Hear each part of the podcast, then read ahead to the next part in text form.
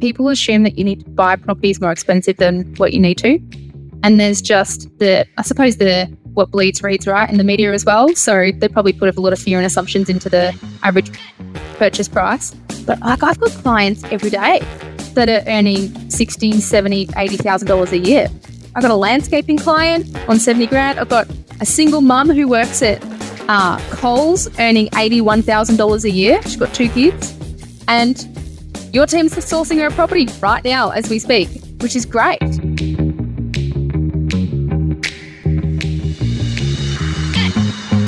Hello and welcome. You're listening to Dashdot Insider, the auditory epicenter for passionate property investors seeking a life of freedom, choice, and abundance. And I'm delighted today to be joined by a guest, Olivia Ward. Olivia has been on this podcast before.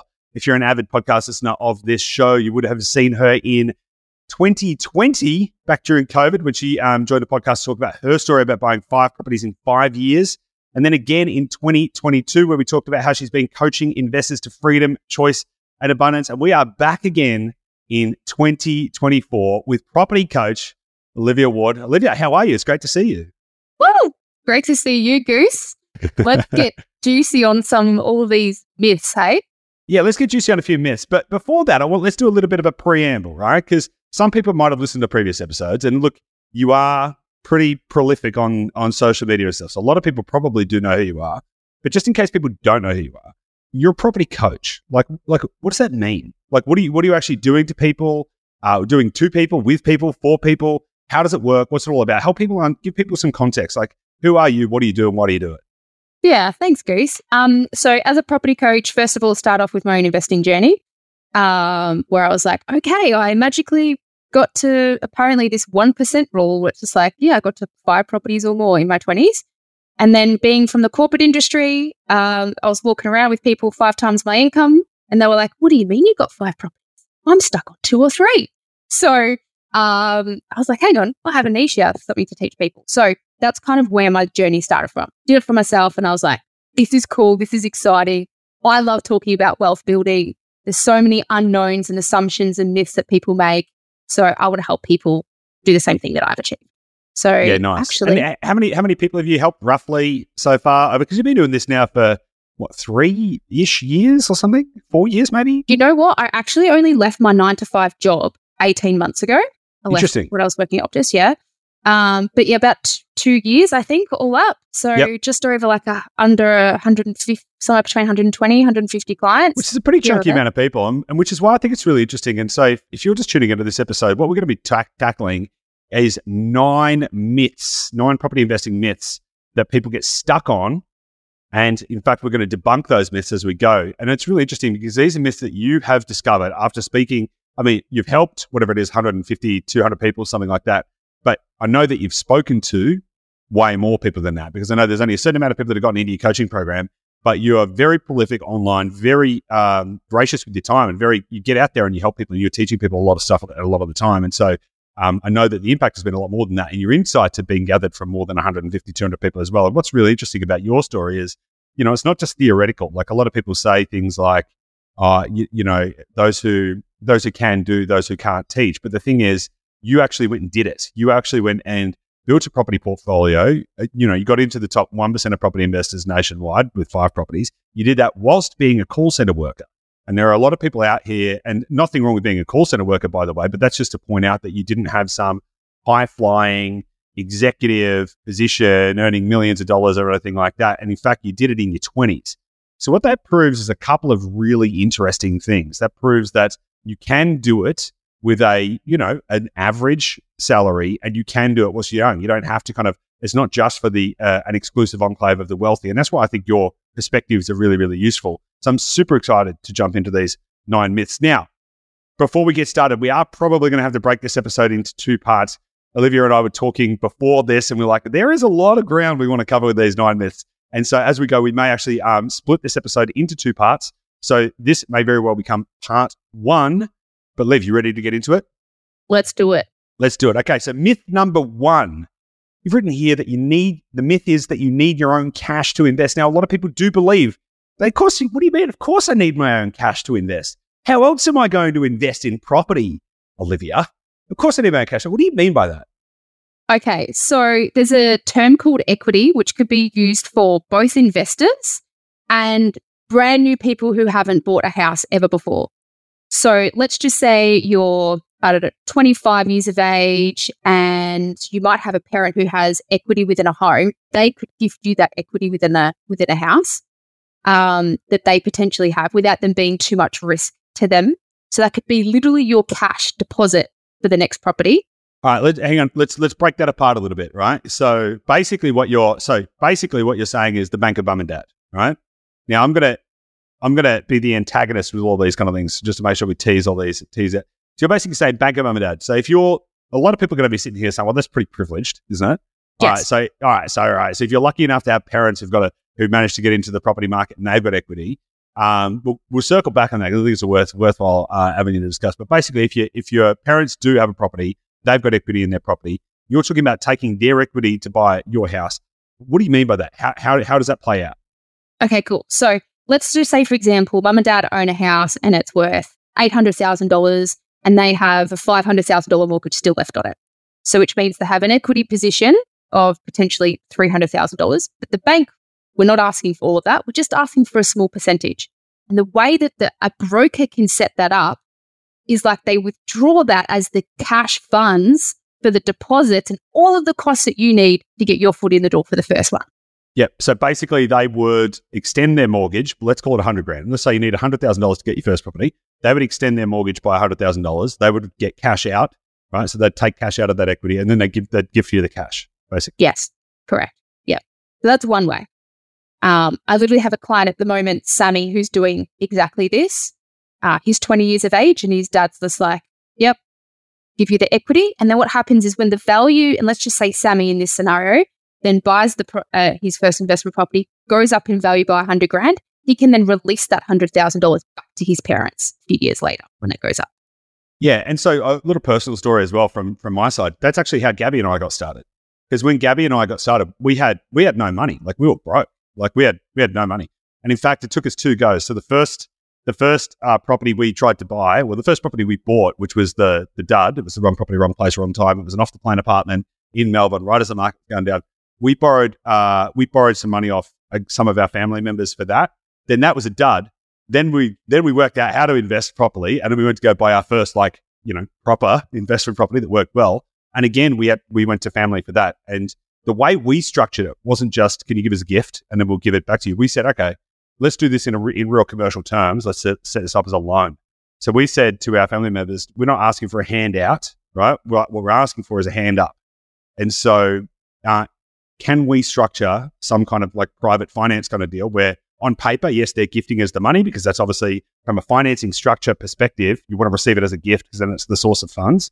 But we've paid we've paid all of that back to back to them with interest right? And so therefore it's commercial. So you don't have to go to your parents and just be like, "Oh, please, cap in hand, can I can I please have some money? Thanks." You can say, "No, no, no. I'm an adult. I stand on my own two feet, but uh, I'm short on capital." Now, I'm going to give you more airtime on this in a second, but that, that actually points to another way as well, right? So this whole idea that you need your own cash to invest isn't necessarily true. Now, you may be in a position where your parents aren't, they don't have that. Maybe they don't have property, right? Maybe they're not in that position really what we're talking about is not do you have parents who, have, who are on the property ladder? What we're talking about is you have a capital deficiency in your strategy, right? So you have a strategy that works, you have a capital deficiency. So then you got to ask yourself, well, what are all the ways you could get that capital? Now, if you're prepared to approach this from a commercial perspective rather than just like a handout, you could then ask yourself, who else might have money that I could actually tap into as uh, to provide equity for my own investment? Now, just to be clear, that's how the biggest players do it. That's also how Blackstone does it, right? That's also how Blackstone does it. They'll raise a fund, right? Let's say it's a let's say it's a billion dollar real estate fund. They they're not putting in a billion dollars. This they might put in, all right, we've got a couple of hundred million, right? Because they're interested. But then they go raise money from investors and then they go get debt on that and then they go buy. Right? And so effectively you're saying the same thing. And this is where JVs and all kinds of different stuff can come from, where you could actually, if you happen to know someone who was in a position now, you know, someone can be pretty loose, right? You could have someone through a network. You can actually go out to networks and say, Hey, I'm looking for an equity investor in my deal. And a deal doesn't have to be some kind of like big development deal. It could just be, a, you know, as long as there's a commercial structure for them to be able to get their capital back with the return, it can work just fine. So there's plenty of ways you can think about this to get started because getting started is the hardest part. And once you can get over that hurdle, you re- and if you could realize that you don't actually have to save it all yourself, you just need to be empowered enough to structure something that's commercially viable to the other party to make that work. That can also help you forward. What do you think about that? Absolutely, amen. And I think it's just to what you were saying. It's just being um, opened to thinking about different ways of raising money. Rick do it, as you said. Uh, business owners do it all the time. And you'd be surprised how many people that are out there that would be willing to give a capital up front because they're time for to go and sort time poor to go and source for the deal. Yep. And a lot of people in Australia, it's like kind of easier to do than say, for example, like a business idea, right? Because there's there's proof and, and numbers behind it and people feel safe with property. So you'd be quite surprised. It'd be interesting if you wrote down like a list of people in your um in your contact list. Go to those people. Go to the ones that you think would reject you the, the quickest or the easiest. Um, and then just test the waters and ask them and then see how they reject you and then utilize that information, those objection handles to then go back and now use that to other people within your contact list to say, hey, what do you reckon of this idea? And it's, it's super interesting if you think about it, right? Because every investor wants to understand their risk. Now, if it's your parents, they're going to understand the risk pretty well because they understand you, right? So they're going to be like, okay, all right, what's the risk if I give if I give Olivia, you know, enough of a deposit for her property? What's the risk? They'll understand you well enough to be able to manage that risk. But if you think about it from somebody else, right, you need to then be able to manage. Okay, well, hey, here's the thesis. I'm going to go and invest in real estate, and that that's going to go up in value. And here's how I'm going to pay you your money back.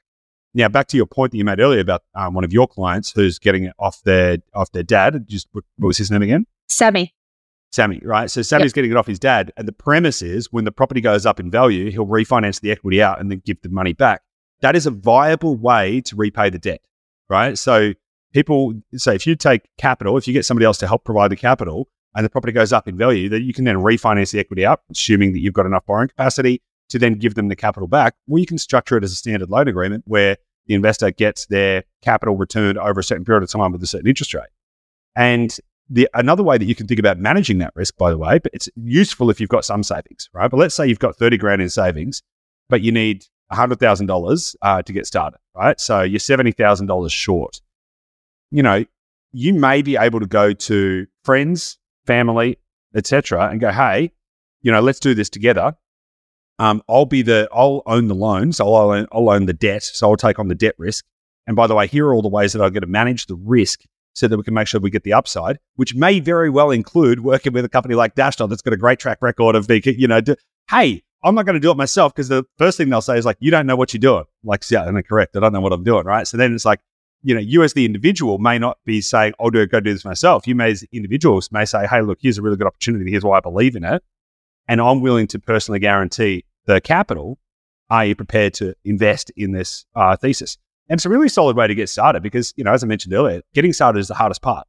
And if you can just get over that hurdle, everything else gets so much easier. I mean, what was it like for you, Liv, when you, after you bought your first property, like how long did it take you to get to the first property? And then how long did it take to get to the second? And then how long did it get to the take to the third? Like just in very rough terms, because it accelerates pretty quickly. Roughly, I was buying a property every 12 months because I bought, I think I got to like six, I got to six properties in six years. Yeah. Yeah. Yeah, which is pretty good. And the first one probably took you several years to get get into. Yeah, because I had to save. Oh, I I saved and I hustled hard to yeah. save that first deposit, which was the hardest thing. So I sacrificed a few things to get there. Yeah, um, the other way to think about this, either or. Totally, and a lot of people might be thinking, yeah, but I don't want to go cap in hand to somebody else and asking them for money, and that is fine. But the big thing you've got to recognize is that the property market broadly is moving a lot faster than uh, wage wage increases. So your ability to save your way into the market is becoming, you know, harder. It's getting harder and harder and harder to do. Once upon a time you could do it, but it is getting harder and harder and harder to do. And the price points have moved too. Like, you know, once upon a time, like back when we started Dashdot, we were buying, I think the cheapest property we ever bought was like $175,000, right? Which is, which by the way, performed very well. They like doubled their money on that, which is awesome. But, um, you know, bro- broadly, like in the first sort of 12 to 18 months, we were buying a lot of properties that were in the sort of we'll call it 200 to 325 kind of price point. you just can't do that anymore. You know, like we're, we're like anything below sort of 450, 500 is getting pretty thin on the ground these days. And so that means that the entry to get in is a lot higher. So not only it's getting harder because you need more money because the property prices are moving up and you can't save quickly enough, right? And so really thinking about how can you strategically get in because once you actually have assets that are compounding for you and they actually move you at least as fast as the rest of the market. So until you can get your capital to work for you, you're constantly going to be behind the eight ball. So I think it's everyone should be highly incentivized to think about how to, you know, crack that little piece. And and you know, it takes a village to raise a family, and sometimes it takes a, really, a village to a village to raise a portfolio as well. So it's something to really consider. Yeah, and also to your point as well, Goose, around the idea or the belief or the perhaps like the the conditioning of like, no, I can't borrow from parents or can't borrow from anyone else. I have a mm-hmm. client at the moment, Tyler, whose in laws were wanting to do that. They literally said, Here we go, we'll gift you the equity. He's like, No, no, no, I've got to do this on my own, right? Because of an old story ego. that he has to, ego, right? Of the masculine, like, I've got to do this on my own. I've got to prove it to my in laws. Turns out just comes from a money conditioning that he didn't actually believe in himself that he could do it. Yes. So Yeah, yeah, yeah, Yeah. totally. Th- That's that's that's super interesting. It's ego, like massively, it's ego, right? Because people say, no, no, I need to do this on my own because I need to prove something to to someone. But then also, yeah, you, there's probably the secondary layer where it's like, uh, I don't want to risk somebody else's money because what if I fail, right? And so, you know, there's this. It, it can be, you know, it's a bit of a double bind. But I'm a very, I'm a very proud uh, guy. Like I don't, like I'm quite proudly very independent. So, but I'm also had help, you know. But when I say had help, nobody like as I say, I always structure it in a very commercial basis. It's like, okay, here's the here's the business plan, here's the value proposition, uh, here's exactly how I'm going to pay you back, even if the thing fails. Here's how I'm going to make sure you get your money back because I'm there's no way that I'm going to default. Like I've got, I'm too proud for that, right? So I think people can start to take more ownership over it and start to really realize that, you know, as long as they're prepared to stay true to their word, there's no reason that they should be afraid of it. So mm-hmm. amen. I that. Right, let's get on. That is myth number one. So, myth number one was that you need your own cash to invest. I think we've debunked that because you don't need to do that. And in fact, you can, if you can get out of your own way and enroll other people in your vision, then you're far more likely to succeed. Myth number two, Liv, is that you should buy your own home first. Why is that a myth? This is probably one of my favorite ones to talk about. um, because generally, well, where does this come from? So, first of all, the, the great Australian dream of owning your own home. It was actually designed by, first of all, the American banks to convince you to be the little minion to go to your nine to five job to have you pay down a 30 year mortgage that then Australia started copying. And, but do you know what the common factor or the biggest tool that I used was not living in my own home Yes. that helped me fast track my wealth. It's called rentvesting. We talk a lot about it. Um, and the thing that I see that holds a lot of people back from building their wealth much quicker is not living in their first home and instead building a property portfolio to then building capital to then pay off or buy that dream home. But hang on a second, Liv, right? Isn't isn't a home an investment? Like, can't they just buy their first investment to live in? Sure, you can, and sure, we'll go up with capital with capital growth. A quote from Robert Kiyosaki is your your home is technically a liability because it doesn't produce income. So one of the reasons why and how it can help by not living in an own home in your own home is number one is when it if you were to move out into the house, let's just say you own a house and you move out next door all of a sudden you can claim things on that house that you couldn't if you lived in it. So those things such as interest rates, mortgage repayments, water bills, you know, building insurance, these sort of things, all of a sudden they would become a tax deductible expenses that you were already paying for. And then there's also like maintenance and upkeep and stuff like that. Now, these things, not only can they help from a tax deduction perspective, but guess what? They can actually be added back on to your borrowing capacity. They can help your lending. So all of a sudden, on paper, you've gone from like this big debt weighing you down, you being the little minion going to your nine to five job to pay it off. And the bank's like, oh, hang on. Now you're not paying it off. You've got somebody else paying it off for you. So here we go. We'll give you more borrowing. And this is typically the thing that most people need to move forward at the start. And so this is the thing that can absolutely, it's like power boost at the start of building Totally. your wealth. There's a couple of other reasons as well, actually. So yeah, there's heaps. Num- number, yeah, there's there's tons of reason why buying your buying your own home first might not be a good idea. Now, I'm just before I go on to a tirade about this, I'm going to preface this by saying that it's only a bad idea to buy your own home first if your goal is to accelerate your finances, your financial position, right?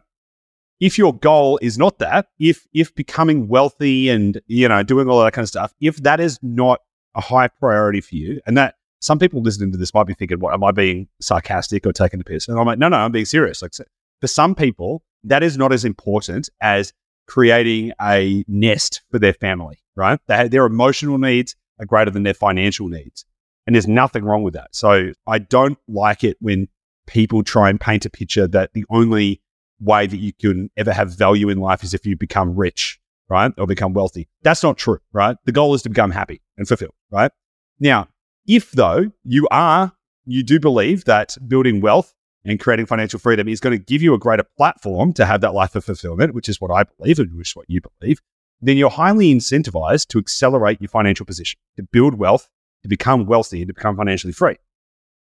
And so, if that is a priority, then buying your own home first is probably one of the worst things you can do to build your wealth.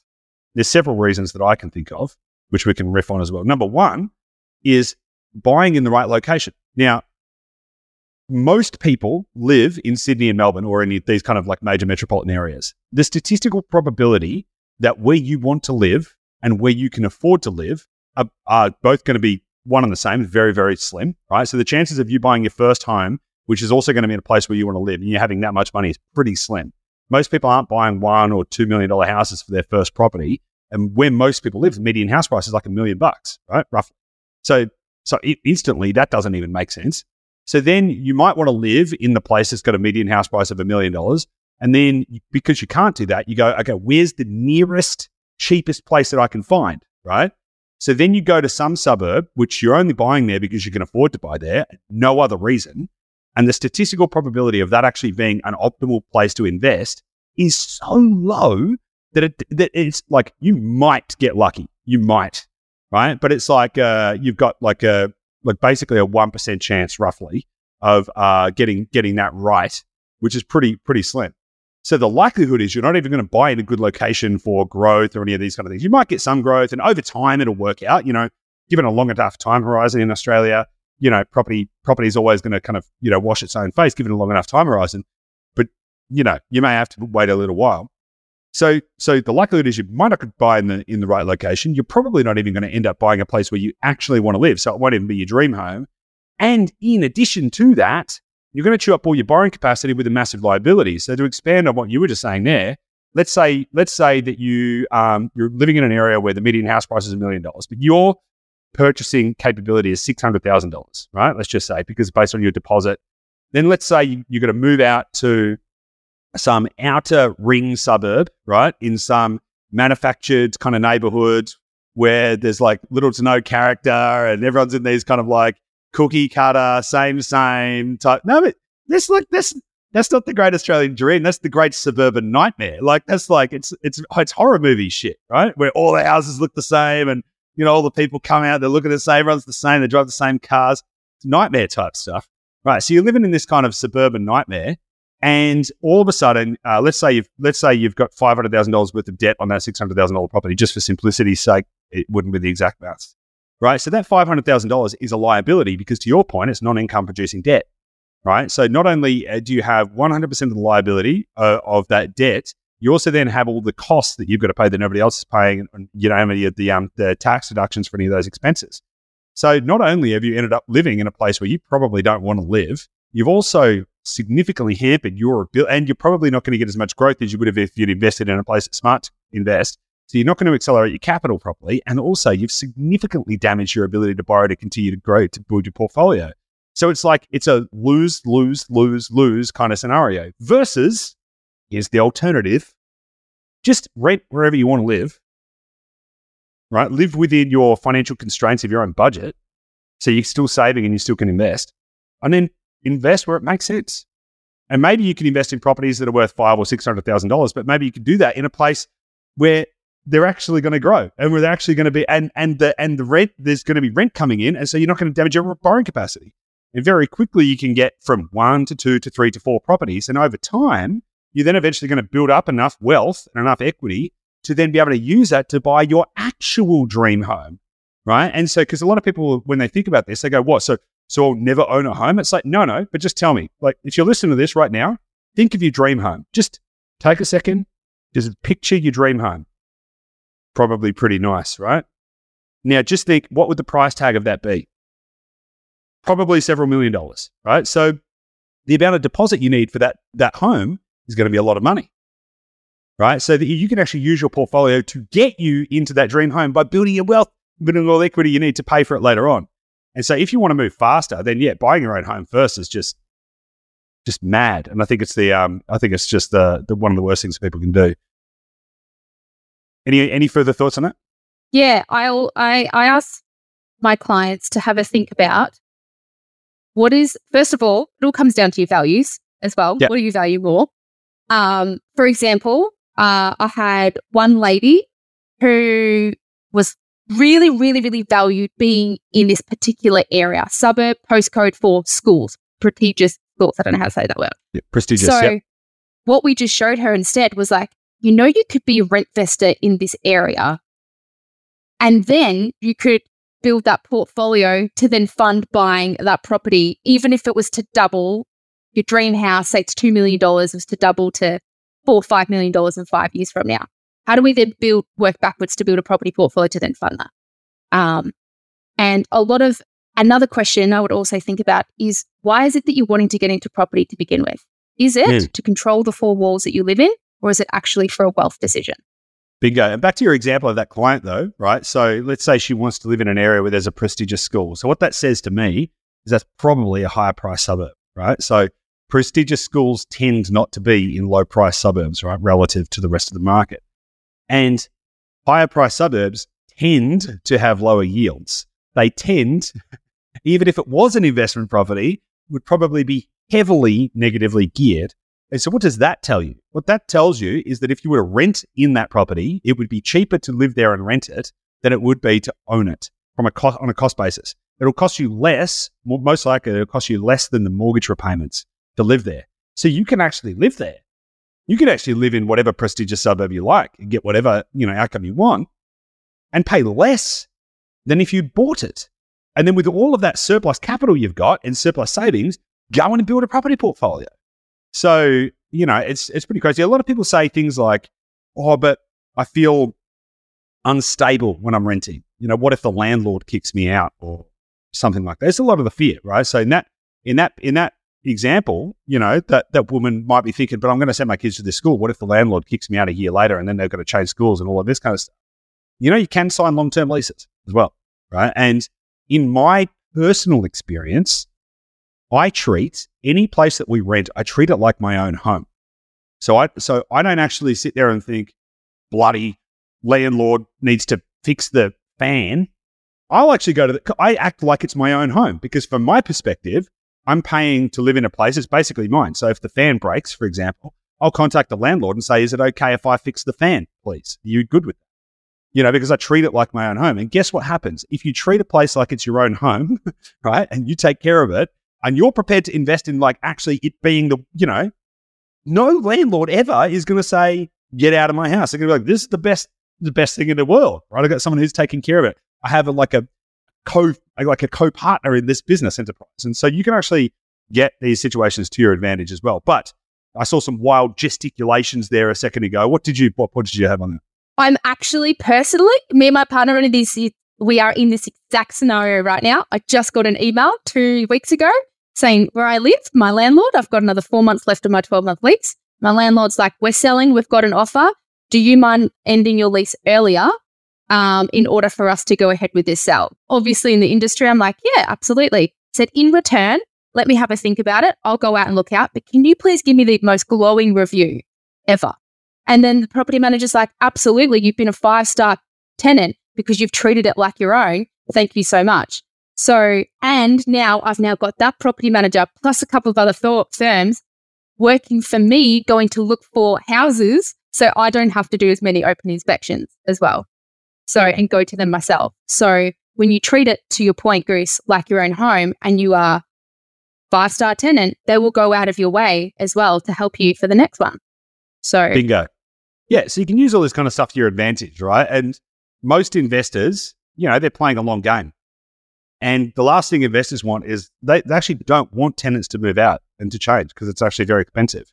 So the more that you can become a good tenant, right, and also put you in better standing with your tenants, right? Because because I'm because I'm a lifelong renter, right, and I've got no aspiration for that to change. I'm I'm good. Like I don't have any, you know. Every, every time I think about that dream home, I think, oh, think about buying. Do you ever do this? Do you ever fantasize about the dream home that you're going to one day buy? I fantasize about it, and then I'll look it up on the internet. I'll look at all these pretty pictures, and and I'll be frank, the properties that I'm looking at are pretty bloody expensive, right? We're talking like very high figures. And then I think, geez, I don't know if I'd want to put that much capital into one property. I wonder how much it'd be to rent, right? So, so in my, so in my mind, I'm like, there's probably no scenario that I'm going to get to where I'm going to want to buy a home. Like, it doesn't make a lot of sense. And, uh, you know, I think that also puts you in good stead with your own tenants, right? Because when I, with our tenants, they'll be like, uh, oven doesn't work. Cool, fix it. Uh, toilet's broken. Cool, fix it. Like, like I'm not telling them to fix it. I'm like saying to our property manager, I'm like, yeah, go fix it. Because I want to take care of them as much as anything else because I want them to feel good in their home and I want them to stay. And so you can actually use this to your advantage as well. So, um, anyway, just by the by. Any other points on this before we move on to the next one? Yeah, one last thing. And when it's your pe- when it's your home and you're living in it, you generally get a lot more emotional to wanting to fix things around the house yes. or upgrade things because you're so emotionally attached and you think that like it's going to add value in some way. But realistically, would you have added that money into the house if you didn't live in it? Um, something else to think about too is the opportunity cost of what you're spending on your emotional walls that you're living in versus if you were to reposition it into capital to increase on something in another way to get better return. The amount of homeowners who do little odd jobs around their home under the premise of like it's adding value don't actually understand how value gets added, right? right? So, so like adding some extra, you know, decorative things to something to make the property doesn't actually change the value. The value only change when the is the value only changes when the value gets crystallized, i.e., when you sell it or refinance it.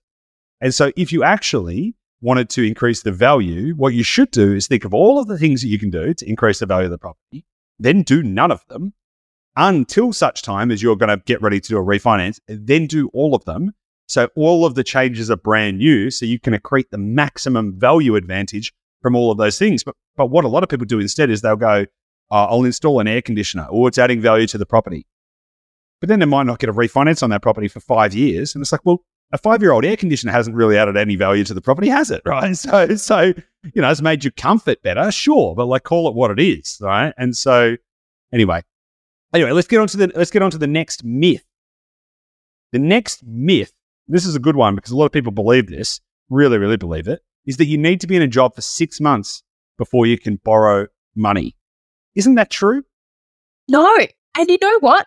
I actually didn't think that this was such a common myth that a lot of people were assuming um, until I became a coach. So, in the lending world, there's actually over like, I think you've around 440 lenders or so in Australia, give or take. Yep, give or and, take. Yeah, and of those, there are actually lenders out there who will literally give you a pre approval one day. Some lenders, depending on your broker, and this is where your broker comes into place, there are some lenders out there who literally give you hundreds of thousands of dollars of a pre approval for the next deal one day into a job. Um, so this yeah, as long as you have an employment contract. Yeah, all you need, an employment all you need yeah. is an employment contract. Sometimes they'll also want a letter from your employer saying, "No, no, no, like this person's like we're good. yeah. That's legit, this contract. Yeah. Yeah. Yeah, yeah, it's good. Yeah, yeah. No, we, we Or, intend to employ them long like term. one Yeah. week's pay slip. One week. Yep. That's it. That's actually a surprisingly large amount of lenders too, by the way. Like that's a pretty common scenario. That's not just sort of like some back alley lender number 439 on the list of 440 lenders. You know, the guys, you know, operating from the from the boot of his car down. Saying, it's no, it's not that at all. It's actually quite a quite a lot of uh, lenders. What they're looking for is they're looking for for signs that you're actually gainfully employed, right? So not, they'll also look at your previous financials. By the way, they'll go, do they have enough money? You know, how do the how is their spending habits, all of that kind of stuff, all that. So you've still got to look good to a lender. Then I just want to know, like, have you got a job, basically? And if yes, then all good. Uh, but there's also other ways you can do it too. There's also low doc loans as well, which you can do without actually having to show any proof of income, uh, which is pretty interesting. So, how might people use this, or do you have any examples of people that um, that you've worked with that have done this, that have that, that thought they needed six months, and then turns out they didn't, and what's their story? Yeah, so I had one guy, Jack. He was the same sort of thing. So he was moving. Uh, he was in FIFO, so he's about 28 years of age, was moving from one FIFO job to another. Now, luckily on socials, I put out on my stories, you know, you don't need a job. Could be only one one day, one month into a job. He messaged me and he was like, Holy moly, Liv, I was actually waiting because I'm moving from one FIFO job in Queensland to another one in, in WA. I was actually going to wait until three months in till I reached out to you. And I was like, no, nah, man, let's just ask, to ask, ask a broken out. Let's see what you could do. Let's not assume that you can't. So there's an opportunity cost there as well. Because if you're waiting three or six months, you could potentially be paying, coughing up another $20,000 for the next property. So it's a big assumption to make. Um, it's a costly one. So, and sometimes you can either be, either be in the same role type, just move employers, and the bank could look at it as if you never left, or it's just like the same job in their yeah, eyes. that's interesting. That's interesting as well. Yeah, that's that's super interesting. Yeah, if it's the same position, different company, they're going to assume, well, you've still continued to work in that role correct. continuously. Mm, that's super interesting. Yeah, a lot of people get hung up on that. Um, and my advice would be just go speak to a broker because a lot of people self assess and they say, oh, I can't borrow any money. I was like, well, do you know that? Do you know that? It's like, like on what basis have you assessed yourself to say that you can't borrow any money? And most people don't actually have any grounding of it. They just think that, and it's not really grounded in it. So my suggestion would be, even if you think you can't borrow, go and speak to a bro- broker and just say, hey, can we take a detailed look at my set of circumstances and find out if there's any way that I can borrow and dig into it? Because you may very well find that you can. I know loads of people that thought they had maxed out their borrowing capacity and then went and spoke to a good broker and all of a sudden they had an extra half a million or a million dollars borrowing capacity, and they were unstuck. They genuinely thought, I, I'm, I've bought two properties. Uh, I'm tapped out now. I can't buy any more properties. Um, you know, I, I, guess I'll revisit this in like another five years or something like that. But instead, they went and spoke to a broker, and all of a sudden, they had all this additional borrowing capacity they weren't aware of, and then they went, went and bought more properties, and off they went. All of a sudden, they got to five. All of a sudden, they unlocked financial security. And so, my strong advice is no matter what position you're in, go and speak to a broker even if the broker says, hey, actually, you can't borrow any money right now, then you get to ask, okay, well, why? So, w- where am I failing here? And what would I need to do in order to change that? And it might be a case of like, well, you would need to earn more money, or maybe you need to save a bigger deposit, or maybe you need to reduce uh, some of your expenses, or maybe you've got subscriptions that are not looking good on your thing. So, so, specifically, why can't I borrow money? Because then you know the exact thing that you need to tackle in order to get the money that you need to go and build a property portfolio. Rather than just say, oh, no, okay, I, I guess I can't borrow. Borrowing's not for me. Property investing is not for me. Just like ask why and then just go work that out. Yeah, amen. You know, a really good question to also ask is how much extra do I need to earn in order to borrow X, Y, and Z as well? You'd be surprised how little extra you might need to earn in order to get across the line for the next deal. Yeah, 100%. 100%. And also, one, it's mm, go on. I was going to say, I had one lady right now, name's Kate, single mum of two, and she literally was in this exact same scenario. She could only borrow for uh, $200,000 in her current state.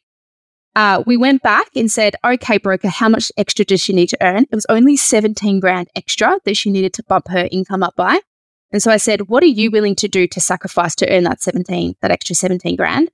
So we said, I gave her some options. I said, okay, you could do rentvesting, move out, rent it. It would tick that box. Or B, go get a part time job for an extra one or two days a week, mm. just on the side for the next three to six months until we get a property across the line. And she's like, you know what? I could actually do with that extra money. I'm willing to work that extra one or two days a week to do it. Let's do it. Yeah. You know what's so interesting about that, though, is you mentioned the rentvesting thing, because a lot of people who own their own home, and then go, oh, I can't borrow. Oh, I need to increase my income in order to be able to borrow more. It's like, well, rent is income.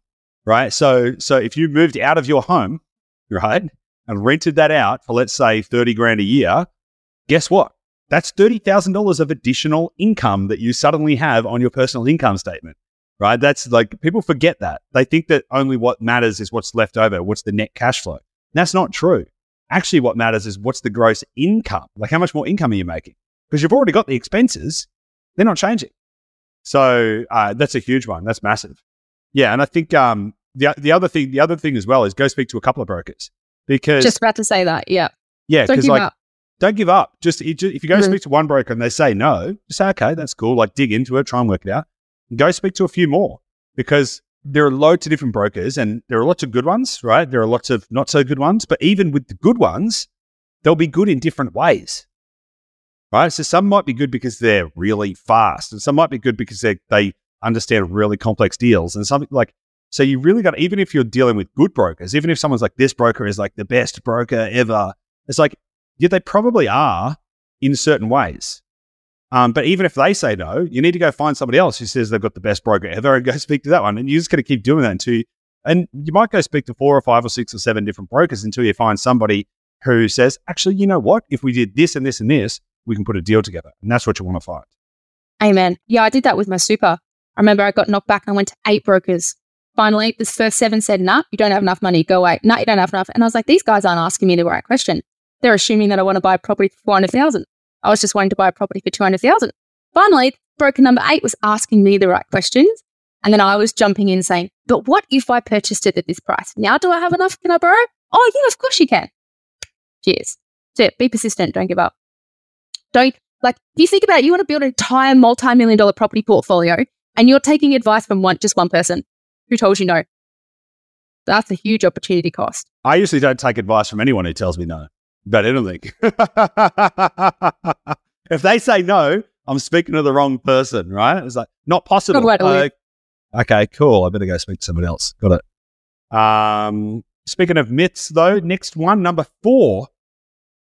The myth is that you need to become a, you need to be a high income earner. Now, this is such a good one, right? Because I've said this, I've mentioned this quite a few times on the podcast, but you know, a, few, a couple of years ago, I spoke to um, Gabby's younger brother, who's at the time he was in his early twenties or something like that. And I was, I was asking him, I said, "Hey, um, how do you and your friends think about buying, buy, think about investing in real estate? Because they're all investing in crypto and all of this kind of stuff. It's like, why aren't you guys investing in real estate?" And he said, "Well, because houses cost a million dollars, so we can't afford it." Right, and so there's this belief that in order to get into the market, you've got to already be wealthy. You have to have a huge income. You've got to be able to buy these million dollar properties and all of this kind of stuff. And so, again, this is where people self assess and they say, well, I'm not rich. So I, I guess, uh, I guess I can't get in. I mean, just frankly, like I know people that are my age. So I'm 37. And so, like a lot of my former peer group from when I was doing festivals and stuff, they're all about the same age. So we'll say mid 30s. I would say probably 90% of those don't own a home or an, or an investment property for that matter. Don't own any real estate. And it would be because they would believe primarily that they can't, that, that it's all gotten away from them. Oh, you know, boomers stole my dreams. We can't, blah, blah, all this kind of stuff. And they're never going to get in. Yet, yet you're sitting here talking about 20 year olds who are going to buy a property, 25 year olds going to buy a property right? And so this whole idea that you need that, that number one, it's out of reach is crazy, and number two, that you need to be you know on a stu- stupidly high income to make it work is just is just bonkers. So what's your take on this? Why why don't you need to be a high income earner? because people assume that you need to buy properties more expensive than what you need to. And there's just the, I suppose the, what bleeds reads right in the media as well. So they probably put a lot of fear and assumptions into the average purchase price. But like I've got clients every day that are earning 60, 70, $80,000 a year. I've got a landscaping client on 70 grand. I've got a single mum who works at uh, Coles earning $81,000 a year. She's got two kids. And your team's sourcing her a property right now as we speak, which is great. So I've got another single mum who's literally couch surfing across, literally, she's got a single six year old daughter. She's couch surfing, not wanting to increase her expenses at the moment, getting rent, not wanting That to is add on that's on the expenses. extreme end of things. A lot of people This are is thinking, extreme. Yeah, yeah. A lot of people are like, hang on a second. So you're telling me I need to go couch surfing with my children in order to buy a property? Okay, I, I commend her, by the way, for her commitment. I think that's awesome. Right? I think it's. I'm like, hell yeah, go for it. Like that's that's great. I, like I'm, I'm I'm a big fan. You don't have to do that though. Just so we're all on the same page. It doesn't mean that you need to go couch surfing um, with your with your six year old. But what it does, what it does probably point to is that you get to prioritize. You get to prioritize what's actually more important to you because it's very easy, even when you're not earning that much. Everyone's wages go up generally, not down, right? So even if you're only earning 60 grand a year, you probably not that long ago were earning 40 grand a year, right? So your, you, so your wages have probably gone up a pretty significant amount versus where they were. And guess what's probably also gone up? Your expenses. Yeah, My but also your expenses too, expenses. yes. Yeah. But you're probably spending more money. You're probably like, oh yeah, Mm. look, um, um, I can get okay. So if you just control your expenses a little bit, right? Prioritize what's more important: steak dinners or financial freedom. Right? Work that out. Just just do it in your own mind. And hey, by the way, sometimes steak dinners are going to be more important, right? So every now and then it's okay, but um, maybe not if you're a vegan, of course. But you know, hey. Um, but the, the point is, like, you can actually really think about how to do this strategically because the sooner you get started, you mentioned opportunity cost a minute ago, you know, and we in the, in the example you used, you were giving it a couple of months. Like, if you wait a few months, you might have to fork out another twenty grand or something for a deposit. The opportunity cost of waiting years is is potentially hundreds of thousands of dollars, particularly when you look at the compound rate of what you could have achieved if you'd started earlier, right? And so, you know, you're pretty incentivized to get started early. And for some people, it does mean making decisions around their current set of circumstances. So we've had plenty of clients and some some of uh, your coaching clients that have come to work with Dashdot who have strategically been living at home. You know, they're in their in their mid twenties ish, and we've even had some clients that have been in their thirties who went, you know what? Actually, the way to get ahead is for me to go back, live at my live with my parents, um, even with a family. I know one of our one of our um, at least one of our clients moved back with their family, moved back to their parents' house even though they were on reasonable incomes, so that they could, number one, save more, number two, increase their borrowing capacity, so they could become financially independent in like three to five years versus 30 years, right? So it seems like a pretty good trade off, right? So, Amen. yeah, so it's a pretty, um, like understanding you don't need to be on a six figure income just to get started is, is critical. Yeah, you know, that must be the same. We might be talking about the same client there. Got one, Augusty. He's doing the same thing. He goes, Liv, I'm moving back into the into the in-laws. And they've got three kids as well. Really? Yeah. Three kids. He's working FIFO. His wife has stayed home, looks after the kids, and he's like, We're just gonna 10x our, our wealth. He's like, I'll be able to save so much quicker that we're just gonna go hard for the next 24 months. I was like, you go, mate. And he'll be able to put more into his portfolio to begin with to boost that Yep. compounding.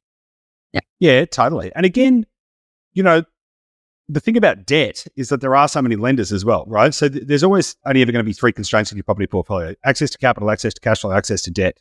Now, when you're a lower income earner, one of the biggest issues is going to be access to debt as well, access to capital, right? Savings and also access to debt. And so, but one of the things you can think about with debt is that oftentimes you can get debt even if it's a higher interest rate, right? So think about how to get started right? You're not looking for the cheapest interest rate or you, you're looking for a way to get into the market, right? So looking for ways that you can get debt, looking for ways that you can get capital, look at, looking for ways that you can lower your expenses is going to put you in a significantly better position. But yeah, it's, it's, it's empowering to know that even in, even today, you can build a property portfolio on a single income less than $100,000. And that's pretty empowering because what that points to is that it's not out of reach. Like you can still do it, which is useful because a lot of people still have this belief that they just can't. Hopefully, there's a few people have just listened to this and decided Hopefully. to reach out. Hopefully. All right. So let's talk about this next one. Uh, the myth is that you need to buy property that's local to you. What do you mean? Well, this is what your forte is, your team, Yeah. buying in high growth areas. But you know what? I typically see this from tradies. Tradies who are like, I need to drive past it and control it and fix that broken toilet myself. And the amount of time where that hinders people, it's a lot. It's very common. When people come to me and they've only got one or two and they're stuck, I say, Why did you buy in that area? Well, it was just down the road. I can look at it, I can drive past it. I'm like, Do you know that you're not allowed in it though? Legally, it's their house. you are not allowed to go into that house yourself. And that ends up being again something where people think that they need to save money to fix it themselves because there's people tradies out there who might be doing dodgies and and charging you more. And it's just not true because there are really really really good tradesmen out there who are ethical. And the other way around is you can just get a couple more quotes for things as well like get two or three quotes as opposed to just one to fix an item. But yeah touching it and feeling it there's again opportunity cost there because you might be buying in an area that's not going to be so high growth and you're restricting yourself from focusing on the numbers because you emotionally think you need to see it. Exactly. Yeah. The statistical, I mentioned this earlier, the statistical probability of you buying locally and that also being the best time and place to invest and also even the best property in it is pretty low. Like it's not, not, it's not that it doesn't happen, um, but it's just low, right? Particularly if you're not sophisticated, like it's luck, not strategic planning, right? Is the, is the way that it happens. And yeah, this idea that you need to be able to touch it and feel it and go past it, it's just madness. I mean, I've said it loads of times before on this show, but anyone who's ever invested in shares, it's like, when was the last time you visited your shares? Have you gone into the BHP office and gone and like seen all the employees? And do you go in there to go fix the freaking broken toilet in the BHP office? No, you don't.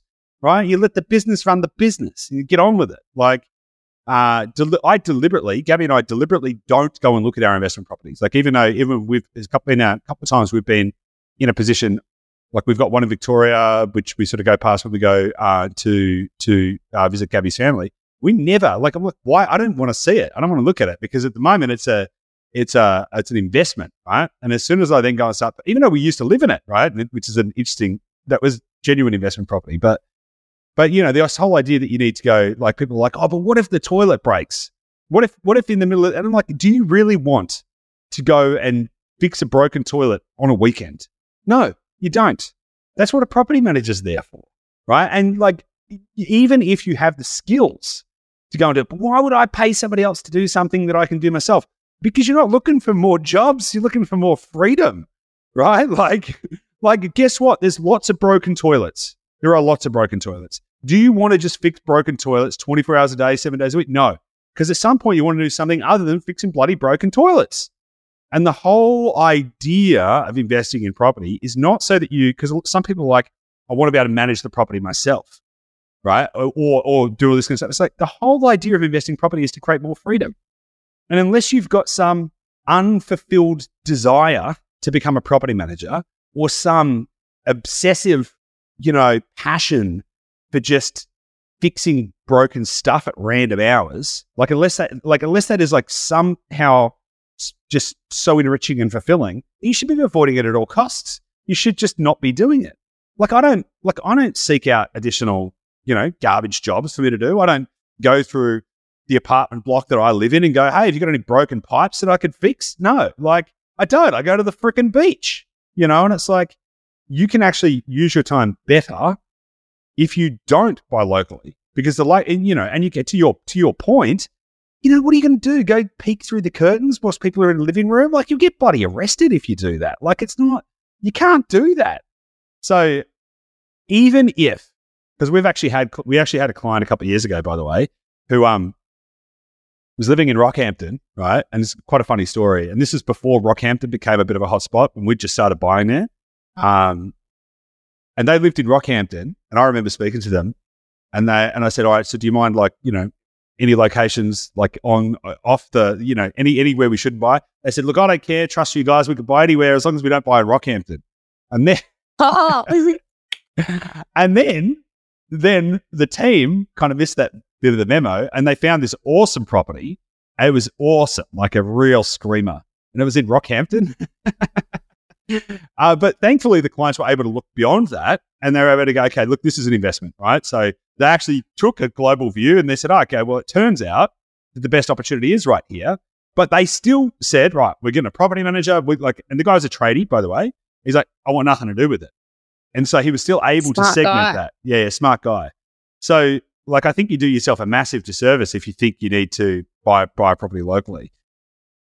And wherever your energy goes, your money flows. If you're focusing on trying to save, skim on a $10, you know, toilet lid over here, you could potentially be missing out on, you know, making a lot more money or getting, learning how to increase your borrowing capacity or get more of the money over here in other ways. So Yeah, and an easy way to think about it is uh, is the is the value of time, right? So let's just say let's just let's just say there's a theoretical example here where there's an investor, uh, family, right, husband, wife, and two kids, right, and the parents are probably investing. Probably one of their goals is to be able to spend more time with their kids. It's a pretty common outcome, pretty common thing that they want.